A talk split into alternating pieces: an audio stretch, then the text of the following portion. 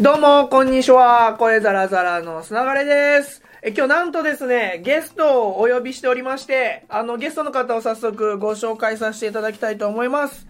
はい、 NOBUOです。よろしくお願いいたします。今日はちょっとね、プライベートバージョンということで、はい。はい、ちょっとあの、ゲームとは切り離れた。あ、なるほど。い普段 NOBUOさんを紹介させてもらうときは、例えばマリオカートの世界一とか、こうね、あの、何度かね、いろいろ Engadget とか、そうですねこう、そう、ネタリカとか取材させてもらってますけど、そう、今日は、はい。あえてゲームを置いておいて、何の話します？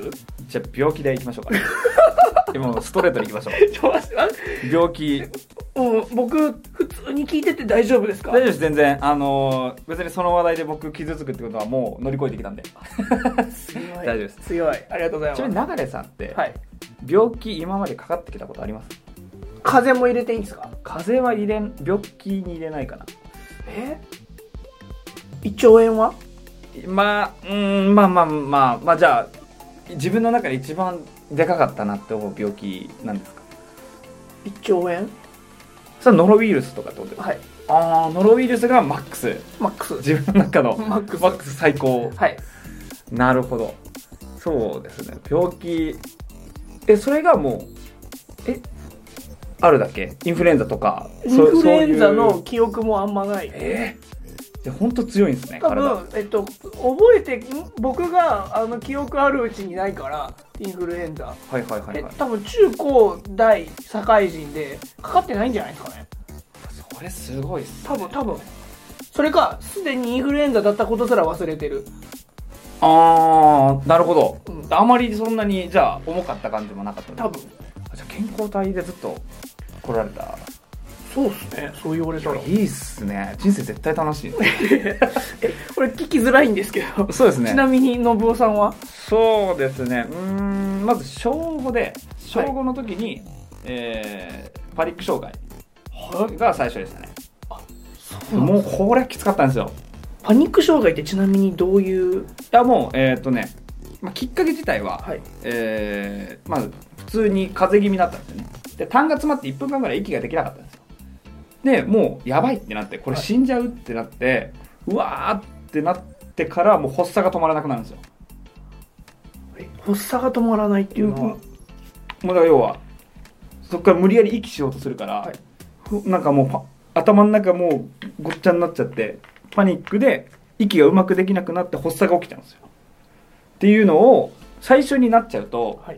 その後他のことでもずっと生活で出てきちゃうんですよ。ええだからそれこそ、えーじゃあ家家の外に出ます、はい。ちょっと緊張しました。はい。はい、発作起きますみたいな。あ、え、パニック障害ってそういう？そんなレベルです。だだからちょっとした環境の変化で、はい。あの実は人間が感じてなかったぐらいの緊張とかの変化で発作起きたんですよ。それ証拠か。でもうだから電車に乗れない、はい。しかもなんなら家から出れない。だから友達に家に迎えに来てもらって手をつないで学校に行ってもらうで教室まで入ってで教室でで待つんですよね。下校の時間。はい。で、まあ、幼馴染が迎えに来てくれて手をつないで一緒に帰ってもらう。授業中とかにはなんないんですか？なりますなります。まああのだから変化が怖いんでとにかく、はい。あの先生が入ってくるじゃないですか、はい。で要は異例の事態が起きるともうすぐアウトだったんで例えば先生がちょっと今日はちょっと皆さん自習しててください。バッて出ていくじゃないですかそれでうわいつもと違うってなった瞬間にまた発作が起きてみたいな。これ他の人がみんな大歓喜してるところを、そう。大変。先生どこ行くんですか？みたいな。バレないように頑張って悟られないようにもう自分の中で押し殺しながら我慢して。分かりましたみたい。なみたいな。いやもうそんなんですね。やばい、なんか、この、いつものノリで聞いてて大丈夫？です大丈夫です大丈夫あです。全然。いやもう逆にパニック障害ってそういう病気なんだなと思ってもらったえ、それ、だって刺激多い年頃じゃないですかあ。そうですだからもう逆にあれでしたねしかもそれ分かったのがはい高1まで分からなかったんですよ要は自分がそういう症状っていうのを基本的に隠すようにしてたんではい。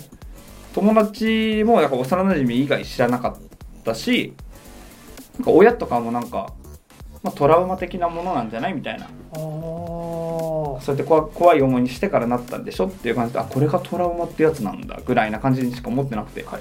たまたまテレビ見ててなんかそういう症状のパニックほ障害の症状の人が増えてきてるっていう見てそのドンピシャだったんですよ。チェックシートみたいな。あるじゃないですかよくテレビで。俺俺俺コンプリートした。うわすげえそういう人いるんだ。マジか。みたいなあれ絶対当てはまらないと思って僕。えじゃあ何？そういう人はすぐになんか精神神経科へみたいな。書いてあるじゃないですか、はい。マジかと思って。おーそれそれもだって衝撃ですよね。衝撃。刺激も刺激ですよね。でこれがねまあ小5ですよ。はい。小5なんですけど。で次に中1はい。でまああの健康診断あるじゃないですか。はいで胸出してパッパッパッとこうやられるじゃないですか。ですね。で全員終わって戻りましたと教室に、はい。そしたらもう先生が深刻そうな顔して「高井君ちょっと高井君ちょっといいですか?」みたいな「もう一回保健室にちょっとお医者さんが呼ばれてるんで」って言われて「ああ」みたいな。なんだろうと思って。えでもやられたの？ポンポンポンとしかやられてないから体の中のことだよなと思って。そうですよね。なんだと思って。もうちょっともうヒヤヒヤしながら保健室行ったらあのなんかすごい真面目な顔して、はい。え大丈夫だとは思うんだけどね。大丈夫だとは思うんだけどみたいな。ちょっと一旦一旦ちょっと大きな病院でちょっと心臓を見てもらった方がいいんじゃない？って。であの今今その別にそのなんかね気にする必要はないんだけどみたいな。なんか大人のなんかもう。なんかすごい気を使ってるぞこの人はみたいなの伝わってきながら、向こうも予期してないでしょうしね。そうです。もうだからえマジかと思って「えちなみにどこなんですか?」って「まあ、心臓かな」っつって「もうちょっとね不整脈」っつって「これ誰にでもあるの？これ誰にでもあるの？ちょっとは」とかって言いながら「いやじゃあなんで俺だけ呼ばれたんだよ」と思いながら。ないわ「あそうなんですか」つってまあもう親に紹介状がもう要は保健室経由でもう渡されるじゃないですか、でまあ病院大きい病院に行きましたと。で1日心電図ってあるんですよ。ホルター心電図ってでまあつけたまんま1日何事もないえーように同じように生活してください。と、はい。っていうのでまあ学校にもつけてそのまま心電図つけたまま学校行って、まあ、1日やってまた病院行ってっていう、はい。で結果がまあ1週間後ぐらいに開示されてもそれを先生とチェックするんですけど、まあ、ちょっと心臓止まってる時あるねみたいな。え？みたいな。どういうことですか？いやーあのーまあ心臓ちょっとね心電図見てほしいんだけどみたいな。1日分の心電図バーッとしてここわかる？ほらここな動いてないでしょ？って言われてはい。みたいなでその後ここから全部取り戻すかのようにダダダダダダ戻ってるんだよねとかって言われて。うわマジですか？みたいな。えこれね俺死ぬんすか？みたいないや今のところ大丈夫だよ。今のところね。とか言って。いや結構なんかそういう専門の先生って包み隠さないんですよね。他のなんか総合的な先生と違って。今のところはまあじゃあちょっと経過見ましょうみたいな感じで言われてマジかいな。心臓病かみたいな。っていうのがあって。だから俺それで逆にあれですよ。ゲームつながったんですよね。え？その時要はあのゲームしか自分得意なことないなと思ってたんで。小学校の時からすでにねあのかなり成績残されてまあ成ましたもんね、績は良かったんですけどなんか世間で通用するかどうかみたいなところでちょっと名前どうせ死んじゃうなら名前残して死にたいなみたいな。もう俺は13歳で思ったんですよ。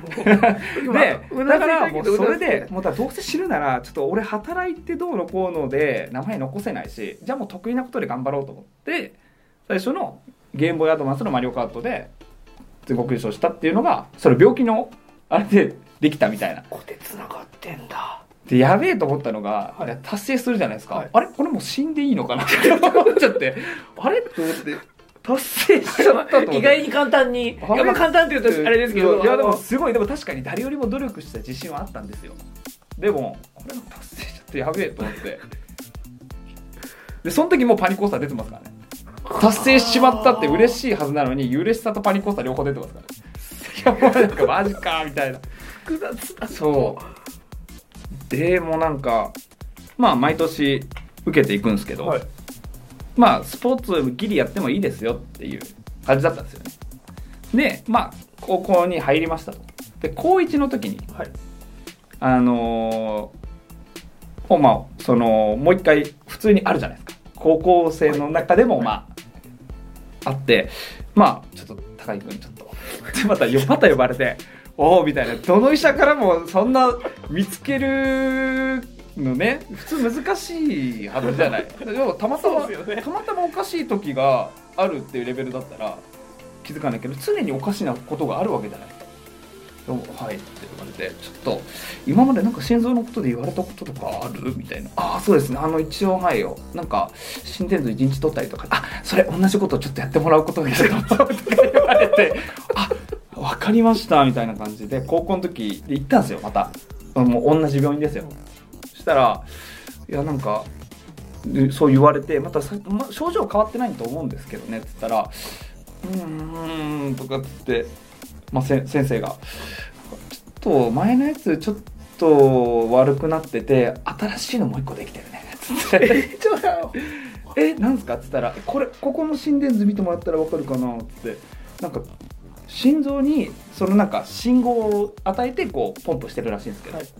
そのそうじゃないなんか本来出すべきやつじゃないやつが信号を出してるところがあるんだよね。だから2個信号を出しちゃってるところがあるから、えそこがかぶさった時怖いよねとか言われて。ー、怖いのは俺だよ。って思いながら何なんすかみたいな。でなんかそれで結局あのまあその時病名2つ言われたんですよ、まあ、2度の防湿ブロックと心室性気外収縮だねって言われて、うん、まあでもよくあることだよみたいな。この年のことなのに。そんなことないと思うけどなと思いながら。まあそうですかっつって。あの一応じゃあスポーツ禁止ねって。そんなことで一応 一応で禁止するかなと思って。俺だからそっから高校体育できなかったんですよ。あもうそういう禁止なんだ。そう禁止体育禁止でもうレポート書いて提出するっていう毎回。そうそういう感じで。もうだから辛かったですよね。いや動きたい年頃じゃないですか。そうですね。そうなんですよ。でまあそっから次がえっ、と18歳かな。18歳。18歳。卒業は？卒業してからですね。もうだから17の途中でこっちに越してきてるんで、転校で。で18まあ社会人1年目ですね。なるほど小中高社会人。社会人。いや社会人1年目の時に、えーまあ、会社勤めしてたんですけど、はい。あの強迫性障害になっちゃって。今日強迫性障害って言って、はい。まあ分かりやすく言うと何回も同じ動作繰り返しちゃうっていう。へえそうでしかもそれももう自分で止められなくなっちゃうんですよ。うーんでまあそのなった理由っていうのがまああのまあ都市ガスのね会社に勤めてたんですけど、まあ点検員をまあ普通に試験受けて点検員になって点検員してたんですけどあのやっぱ命預かってるじゃないですか。やっぱ適当にできないなって思い始めててまあもちろんもうそう思うってやるべきじゃないですか。点検なんで。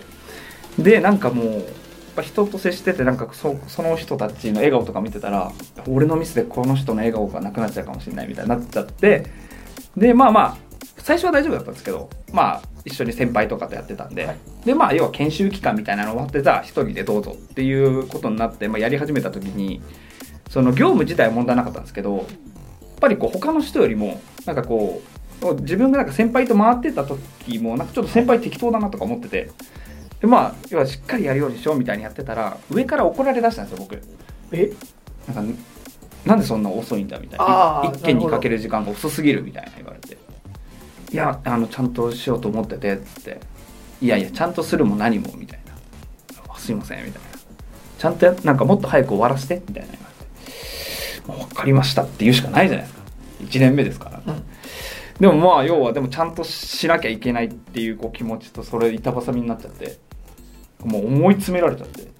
なんかそっからもう何回もなんか動作を知らない間に繰り返すようになっちゃって。点検して終わってんのに、あれ点検したっけ？ってなってもう一回ピンポン鳴らして「すいません僕点検しましたか?」みたいな「ああさっきえさっきえサインしましたよね」みたいな「それでちょっと自分覚えてないんでもう一回やらせてもらっていいですか?」みたいな。え？感じでそうもう一回点検し始めちゃうんですよ。でも3回目とかまでやっちゃってみたいな。でもさすがにやばいなと思って、はい。ただもうその去る時にまた忘れてるんですよ。もうこれで終わりにしようと思って車に戻るわけなんですけど、その時にもううわ本当にやったかなってまた思って心配になるけどダメだ行かないとと思って車に乗って走り始めるんですけどもうそれが辛いわけですよ。自分の中でもやったっていう感覚がないんで、やらずに逃げたみたいな感覚になってもう自分で泣きながら運転しながら次の家行ってみたいなのを繰り返しててもうそれで一回なんか車で運転してたことを忘れたことがあってえ？要はなんでなんで今この会社まで戻ってんだろう？ってでも怖くなっちゃって、はい。帰る帰るまでの記憶ないわと思って。でまあ上司に伝えたんですよね。でそっからですね一旦休職になったんですけどで休職して休んでる時に今度は最初なんか風邪ひいたのかなと思ってあの辛くなっていったのが今のこの間見つかった線筋痛症だったんですよね。そうなんですよ。まあ見つかるまでに12年ぐらいかかったんですけど。そうなんですよ。だからもうすごいですよね。ちなみにまああの心臓の方は、はい。まあ、定期的に、まあ、行ってて、まあ、成人過ぎたあたりにあのーまだ症状だいぶなくなったねみたいな。減ったねってことでまあスパン長いスパンで見ていきましょうみたいな感じで落ち着いてはくれたんですけど、はい。まあ、まだ完全には消えてないんで、まあ、今あるっちゃあるんですけどだからあれっすね。まあずっと病気とは隣り合わせですね。そんなにあったのか。そうですね。WithB って感じですよね。いやもいや本当に。ちょっと強力すぎる WithB であの困りますけどね。それは。はあ全然知らなかった。そこまでだと思ってなかった。いやーもうだから自分の中でもいやみんな何かしらこうやっぱ辛いことあるんだろうなと思ってたんで、はい。えそんなにみたいな言われることがあみんな逆にないの？みたいな。あそうですよね。言わない言わないだけでみんなあるでしょって思いながら。付き合ってきてるからそうそうそう。そうねあれ？みたいな。俺だけ？みたいな。そうっすよね。そうなんですよねそういう時って孤独を感じるんですか、いやあのねやっぱり今で言うとこう線筋痛症になって、やっぱ半年マジで体が動かなかった時あったんですよね。ほとんど。もうその時はもう外歩いてる人を見るだけで羨ましくなっちゃうんでもうそれはもう見ないようにしてたし、はい。うんですね。本当に今日も今日もにちゃんとなんか寝るまでに息できたなぐらいな。よかったなこの痛みにも耐えて今日もちゃんと生き延びることができたなみたいな。もうなんかもうなんだろう自分の中で生きるっていうことのなんか記録を更新し続けてるだけの日々って感じでしたね。なんで俺生きてるだけでこんな痛えしつれえしみたいな。いやーほんときつい。まあ今でもきついんですけどまあでも治療を始めて、まあ、はいそのなんか反動みたいなのでなんかより辛く感じる時もあるんですけどまあそれでもね、まあ、正体が分かってくれただけすごいよくて正体分かる前って要はもうなんかお前はなんかこうあれだみたいななんかうつ病だみたいな。まあだからお前は なんかやる気がないだけなんだみたいな。だから痛いって言ってるだけなんだよみたいな世間のあのだったんでもう絶対になんかもうそれを最初言われた時から絶対にバレないようにしようと思ってたんでだから僕スーピコ中で多分バレたこと一回もないと思うんですよ。そう。だからあの時もうもうなんかちょっとトイレ行ってきますとか言いながらうーみたいな時いっぱいあったしちょっと。全然ありましたよ。全然知らんかった。全然全然。うわ全然ですよ。もう絶対バレないようにっていうのがもう心情だったんでそうもうーバスーピコ中か。もう全然ありますよ。隣いたわけですもんね僕。ギャハハ言いながらうわクソ痛いな死にそうだそんな全然ありましたから。ねええ奥津さんとかとあの恋愛ネタで遊んでるカップルカップル時にコントしてる時もうって時もありますはあ。全然知らなかった。そうなんですよね。マジか。うん。いやもう本当にねずっと病気とは隣り合わせですねそれってこはい、うなんていうんですかね。もしうん、まあこれからこうまあ僕36ですけど、はいはいはい。年齢的に何かしらの病気と付き合っていかないといけないじゃないですか。まあ多分、まあ、そうそうですね。死ぬまでのことを考えたらまあそうですよね。こうどうなんかざっくりしすぎてて申し訳ないんですけどうん。どう向き合うのがいいんですかねあーあいきなりがんってこともありえますもんね。はい。そうですね。どう向き合うかがいいかっていうのは多分人によっても違うって一概に言えないと思うんですけどなんだろう自分の中ではやっぱりなんか病気になったことで逆にありがたみは分かりましたよね。特に家族とか。はすごいありがたみ感じれたんですごなんだろう。多分そこだと思うんですよね。なんかすごく結局自分を支えるなんかバックボーンみたいなものがなんか人でしかなくて。いやお金とか物とかでも何でもなくて。どうでもよくなるんですよ。本当になんかもう息ができない痛痛みとかになってもうなんか本当死ぬ俺ごめんっつって死んじゃうわっつってぐらいしんどい時って本当にどうでもよくて。もうなんか最後か家族のところで死ねるならそれでいいわぐらいなことしかやっぱ思わないんですよね。ガチで死んやばい時って。だからなんだろう。なんか本当に信頼できるやっぱ人とかとの関わりをちゃんと作っておくっていうのはやっぱ大事かもしれない。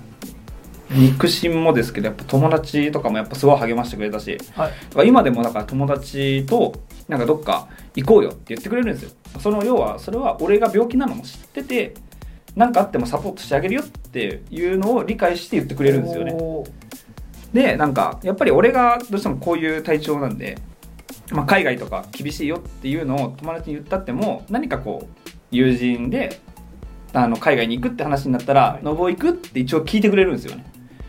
そのでそっかまだ行けないかっつって行けるようになったら絶対一緒に行こうなみたいなこと言ってくれる友達とかもやっぱいるんでなんかそういうやっぱ人間のつながりが本当に自分を支えると思うんですよね。なんか大病なんかなんて言えばいいんですかね。年いってから初めて患う時とかも、はい。そういうことだと思いますね。だからあんまりだからなんだろう。お金とかあんま執着してなくて。そうなんですよね。ありますね。いやーめっちゃ 僕あのすごい気楽な気持ちでポッドキャストやってたんですけど。うんうんうん。今日いやすごいこうやっといてよかったポッドキャスト。いや本当に。まあでもちなみにでも僕自身もなんかこうな難病なんではい。やっぱ治ることはない。基本ね。基本治ることはないんですけどでもなんだろうやっぱ自分の中でやっぱ少しでも治治りたいっていう気持ちはやっぱ捨てたくなくて。なんだろう。じまあ自分のことで言うと昔りあの小4かな？小3か小4ぐらいの時に失明したことがあってえ？あそうなんですよ。失明を？失明をしたことがあるんですよ僕。さあの学校の実験中だったんですけどはい。薬品がまあ化学反応を起こしちゃって、はい。目に入ってで黒目めくれちゃって失明しちゃったっていうことはあったんですけどなんかそれ奇跡的に回復しちゃってなんでまあなんかそういうミラクル信じるじゃないですけど、はい。でもそれもその時もなんかあまりなんか深く考えすぎずなんかこうできることをやっていってたらなんか治ってたみたいな。でも逆になんかそれ信じすぎるのも良くないなと思っててなんで治らないんだろうになっちゃうああからなるほど。変な焦りにもなるし良くないなと思って。でもなんかそういうこともあるんだなぐらいな軽い気持ちでなんかいつかなんかあれ？なんか凋落じゃない？みたいなことが起きるかもねぐらいななんかうっすらとした希望は持ちながらやっていかないとなんかこうこの病気で多いのがやっぱ自殺とかなんでぱりこの永続的に続く痛みと苦しさでっていうのが多いんでそういう意味でもなんかちょっと希望を持つっていうのはなんかすごく大事だなと思いますですね。なんかごめんなさい。これまとめにくいよね。いやまとめなくてもいいなとは思ってますけど 全然まあそうですね。はい。いやーのぼうさんありがとうございます。いえいえ全然。多分いこのこのポッドキャストは残るように僕はずっと。まあ、僕の病気録なんで。病気録。音声データとして。そうですね。この隣のやつすっげえ軽いなってこういやいやそんなことないでしょ。ょむしろなんかこれ触れていいのかみたいな感じですよね。大丈夫です全然。ありがとうございます。ありがとうございます。ということであの、はい。よいしょ。普段のノボでした。はい。のぼうさんにあのゲーマーではない一面を、えーお話を聞かせてもらいました。ありがとうございましたのぼうさん。ありがとうございました。はいえー、僕ねこれいつも「ほいじゃったら」って言ってきあの終わるんですよ。はいはい。なのでのぼうさんにもあの広島弁かって言われるとちょっと違う感じはするんですけど、はいはいはいはい。確かに。そう。あでもぽいぽいですよそうねそう。だから偽広島弁っぽくていいかなと思ってほいじゃったらってあのほいほいじゃあのみたいなのあったじゃないですか。じゃあのか。ほんじゃあの。ほんじゃみたいな。だからそれをあの丸パクリするとあれだなと思ってほいじゃったらにしてるんで。ほいじゃったら。OK です、ははい。い、わかりました。じゃあということで、えーまた明日っつったら一緒にお願いします。はい。はいじゃあいきます、えーということでまた明日。ほいじゃったら